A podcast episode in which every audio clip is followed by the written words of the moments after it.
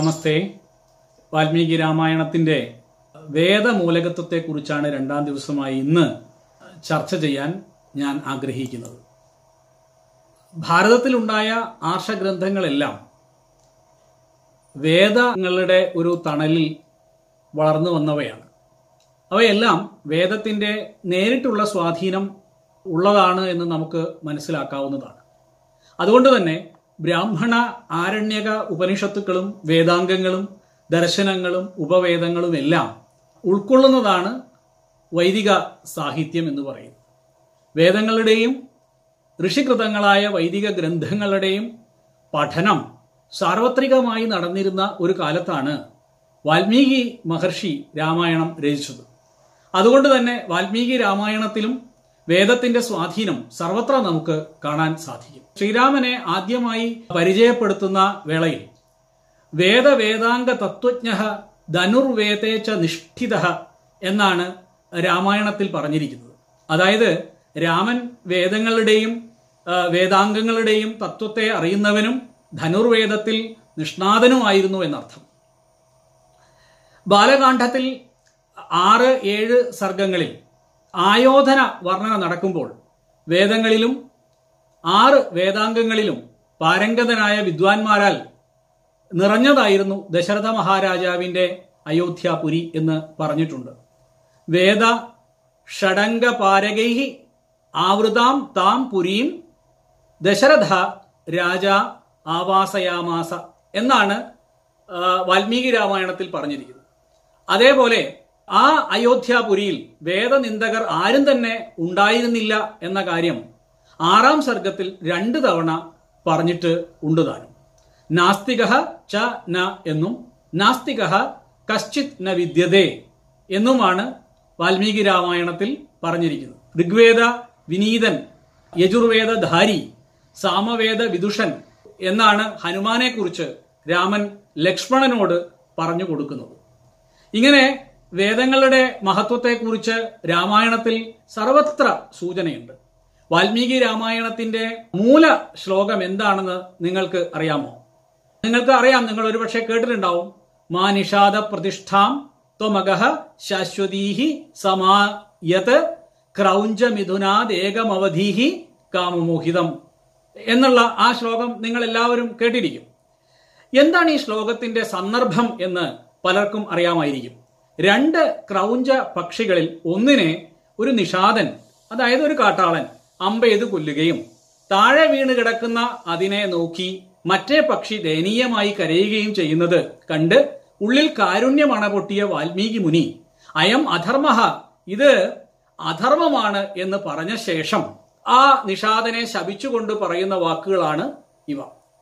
ഹേ നിഷാദ ക്രൗഞ്ച മിഥുനത്തിൽ നിന്നും കാമമോഹിതമായ ഒന്നിനെ നീ വധിച്ചുവല്ലോ. അതിനാൽ നീ ഏറിയ കാലം ജീവനോടെ ഇരിക്കുകയില്ല ഈ വാക്കുകൾ പറഞ്ഞ ശേഷം താനിപ്പോൾ എന്താണ് പറഞ്ഞത് എന്ന ചിന്ത വാൽമീകിക്കുള്ളിൽ ഉണ്ടായി. പാദബദ്ധവും അക്ഷരസമവും തന്ത്രീലയ സമന്വിതവുമായ ഒരു ശ്ലോകമാകാം ഇത് എന്ന് വാൽമീകിക്ക് തോന്നി. തന്റെ ഇണയെ പിരിയേണ്ടി വന്ന ദുഃഖത്താൽ വിലപിച്ച ആ ക്രൗഞ്ചത്തെപ്പറ്റി ചിന്തിച്ചുകൊണ്ട് വീണ്ടും വാൽമീകി ആ ശ്ലോകം മനസ്സിനുള്ളിൽ ഉച്ചരിച്ചു. ആ ശ്ലോകത്തെ തന്നെ മനനം ചെയ്തു. തന്നോട് നാരദമുനി സംക്ഷേപമായി മുൻപ് പറഞ്ഞു തന്ന രാമചരിതത്തോട് വലിയൊരു സാമ്യം താൻ ചൊല്ലിയ ഈ ശ്ലോകത്തിൽ ഉണ്ടെന്ന് വാൽമീകിക്ക് മനസ്സിലായി. വാസ്തവത്തിൽ രാമായണം രചിക്കുക എന്ന തന്റെ നിയോഗത്തെ സംബന്ധിച്ച സൂചനയായിരുന്നു ഈ ശ്ലോകത്തെ മനനം ചെയ്തതിലൂടെ വാൽമീകിക്ക് ലഭിച്ചത്. എന്താണ് രാമകഥയ്ക്കും ഈ ശ്ലോകത്തിനുമുള്ള സാമ്യം? ശ്ലോകത്തിൽ കാമമോഹിതരായ ക്രൗഞ്ച മിഥുനത്തിൽ നിന്നും ഒന്നിനെ എന്ന് പറയാതെ ക്രൗഞ്ച മിഥുനത്തിൽ നിന്നും കാമമോഹിതമായ ഒന്ന് വധിക്കപ്പെട്ടു എന്നാണ് വാൽമീകി ചൊല്ലിയത്.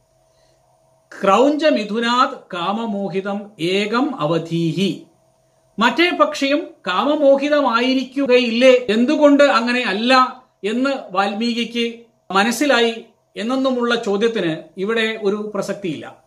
കാരണം താൻ പറഞ്ഞ ശാപവാക്ക് ലക്ഷണമൊത്ത ഒരു ശ്ലോകമായി തീർന്നപ്പോൾ അതങ്ങനെ ആകാൻ എന്തോ കാരണമുണ്ടായിരിക്കുമല്ലോ എന്ന് കരുതുകയും തന്നിൽ നിന്ന് ഉതിർന്ന ആ വാക്കുകളെ പ്രത്യേകം മനനം ചെയ്ത് അതിൽ ഒളിഞ്ഞിരിക്കുന്ന അന്തരാർത്ഥത്തെ കണ്ടെത്തുകയും ചെയ്യുകയായിരുന്നു വാൽമീകി.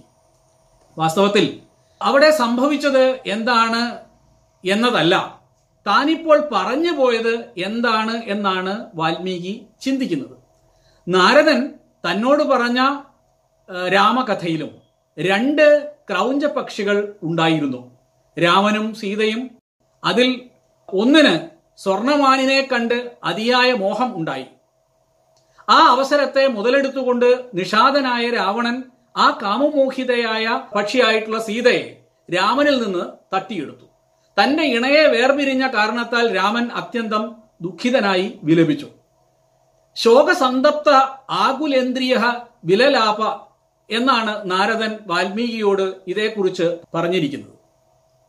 രാമൻ ശോകത്താൽ സന്തപ്തനായി ഇന്ദ്രിയങ്ങൾ തളർന്നവനായി വിലപിച്ചു എന്നർത്ഥം. ഇതേ വിലാപം തന്നെയാണ് ഇണയെ വേർപിരിഞ്ഞ ക്രൗഞ്ച പക്ഷിയിൽ വാൽമീകിയും കണ്ടത്.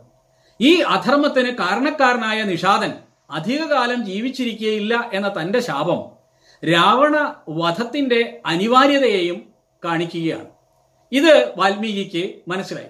ചുരുക്കത്തിൽ രാമകഥയുടെ ഒരു സംക്ഷേപം ഈ ശ്ലോകത്തിൽ ഉണ്ട് എന്ന് നമുക്ക് കാണാം. ഇതുകൊണ്ടാണ് ഈ ശ്ലോകത്തെ വാൽമീകി രാമായണത്തിന്റെ മൂലശ്ലോകം എന്ന് വിളിച്ചത്. ഈ ശ്ലോകത്തിൽ നിന്നും പ്രേരണ ഉൾക്കൊണ്ടാണ് വാൽമീകി രാമായണം രചിക്കുന്നത്. എങ്കിലും ചില വ്യത്യാസങ്ങൾ രണ്ട് സന്ദർഭങ്ങളും തമ്മിൽ ഇല്ലാതില്ലതാനും. ക്രൗഞ്ച പക്ഷികളിൽ നിലം പതിക്കുന്നത് ആൺപക്ഷിയാണ് എന്നാൽ രാമചരിതത്തിൽ അത് സീതയാണ്. എന്നാൽ ഈ ഒരു വ്യത്യാസം അനിവാര്യമാണ് താനും. ഫ്രെയിൻ എന്ന് ഇംഗ്ലീഷിൽ അറിയപ്പെടുന്ന ക്രൗഞ്ച പക്ഷികളിൽ കാമമോഹിതനായി തന്റെ ഇണയ്ക്ക് പിന്നാലെ മാർച്ച് ചെയ്യും പോലെ നടക്കുന്നത് ആൺപക്ഷിയാണ്. ഇതേപോലെ തന്നെയാണ് സീത സ്വർണമാനിനെ ആവശ്യപ്പെട്ടുകൊണ്ട് രാമന് പിന്നാലെ നടന്നത്. അതിനാൽ ഈ ഒരു വ്യത്യാസം ഇവിടെ അവശ്യം തന്നെയാണ് എന്ന് നമുക്ക് പറയാം. അതേപോലെ മറ്റൊരു വ്യത്യാസമുള്ളത് പക്ഷിയുടെ വധമാണ്. രാമകഥയിലാകട്ടെ അത് തട്ടിക്കൊണ്ടുപോകലാണ്. രണ്ടായാലും വേർപിരിയലും വിരഹവും ഒക്കെയാണ് അതിന്റെ അനന്തര ഫലങ്ങൾ ഇനി നമുക്ക് ഈ ശ്ലോകത്തിന് വേദങ്ങളുമായുള്ള ബന്ധം എന്താണെന്ന് കൂടി പരിശോധിക്കാം. ഒരു മരത്തിന്മേൽ രണ്ട് പക്ഷികൾ ഇരിക്കുകയും അതിൽ ഒന്ന് കാമമോഹിതവും മറ്റേത് നിഷ്കാമവുമായി ഇരിക്കുന്ന ഒരു വർണന ഋഗ്വേദത്തിലുണ്ട്. ആ മന്ത്രം ഇങ്ങനെയാണ്.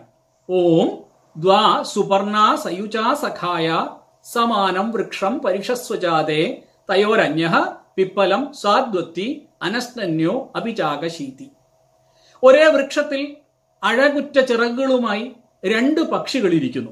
അതിലൊന്ന് സ്വാദോടുകൂടി പഴത്തെ ഭക്ഷിച്ചുകൊണ്ടിരിക്കുന്നു. മറ്റേ പക്ഷിയാകട്ടെ പഴത്തെ ഭക്ഷിക്കാതെ അതായത് നിഷ്കാമനായി അതിനെ നോക്കിക്കൊണ്ടിരിക്കുന്നു. ഇതാണ് ഈ ഋഗ്വേദ മന്ത്രത്തിന്റെ അർത്ഥം. സ്വാദോടുകൂടി ഭക്ഷിക്കുന്ന സ്വാദ്വത്തി എന്ന മന്ത്രത്തിൽ പറഞ്ഞത് വാസ്തവത്തിൽ കാമമോഹിതം എന്നതിന് സദൃശമാണ്. അങ്ങനെ നോക്കുമ്പോൾ ഋഗ്വേദത്തിലെ ഈ വർണനയെയാണ് വാസ്തവത്തിൽ വാൽമീകി രാമായണത്തിലേക്ക് സ്വീകരിച്ചിരിക്കുന്നതെന്ന് നമുക്ക് മനസ്സിലാക്കാം. ഈ ഋഗ്വേദ മന്ത്രം വളരെ പ്രധാനവും അതിനാൽ തന്നെ പ്രസിദ്ധവുമാണ്. ഈ ഋഗ്വേദ മന്ത്രത്തിന്റെ പ്രാധാന്യം കണക്കിലെടുത്ത് മുണ്ടകോപനിഷത്തിലും ശ്വേതാശ്വതരോപനിഷത്തിലുമെല്ലാം ഈ മന്ത്രത്തെ ഋഷിമാരെ ഉദ്ധരിച്ചിട്ടുണ്ട്. അതിനാൽ തന്നെ ഇത്രയും പ്രശസ്തമായ ഈ വർണന വാൽമീകി രാമായണത്തിലേക്ക് സ്വീകരിച്ചിരിക്കുന്നതിൽ നമുക്ക് അത്ഭുതപ്പെടേണ്ട യാതൊരു കാര്യവുമില്ല. ഋഗ്വേദത്തിലെ ഈ പക്ഷികൾ ജീവാത്മാവും പരമാത്മാവും വൃക്ഷം പ്രകൃതിയും ആണെന്ന കാര്യം പ്രസിദ്ധമാണ്. ജീവാത്മാവ് കർമ്മഫലത്തിൽ ആശ വയ്ക്കുന്നവനും പരമാത്മാവ് സദാ നിഷ്കാമനായി സാക്ഷീഭാവത്തിൽ നിലകൊള്ളുന്നവനുമാണല്ലോ വർണനയോടൊപ്പം ഈ അർത്ഥത്തെ കൂടി സ്വീകരിച്ചുകൊണ്ട് രാമായണ കഥയെ വ്യാഖ്യാനിക്കുമ്പോൾ അവിടെ ആ അധ്യാത്മ രാമായണം ജനിക്കും. മാനവരിൽ ശ്രേഷ്ഠനായവൻ എന്ന് വാൽമീകി പറഞ്ഞ രാമൻ അവിടെ പരമാത്മാവായി മാറും. സീത ആ പരമാത്മാവിനെ പിന്തുടരുന്ന ജീവാത്മാവും. ഇങ്ങനെ രാമായണത്തിന് കാരണമായ മൂലശ്ലോകം തന്നെയും വേദ മന്ത്രത്തിൽ നിന്നും പ്രേരിതമായി ഉണ്ടായതാണ് എന്ന് മനസ്സിലാക്കുമ്പോഴാണ് രാമായണം വേദങ്ങളോട് എത്രമാത്രം ബന്ധപ്പെട്ട് കിടക്കുന്നതാണ് എന്ന് ബോധ്യപ്പെടുക. ഈ ഒരു ചിന്തയോടുകൂടി ഇന്നത്തെ ഈ രണ്ടാം ദിവസത്തെ രാമായണ ചിന്ത ഇവിടെ അവസാനിപ്പിക്കുകയാണ്. എല്ലാവർക്കും ഒരിക്കൽ കൂടി വിനീതമായ നമസ്കാരം.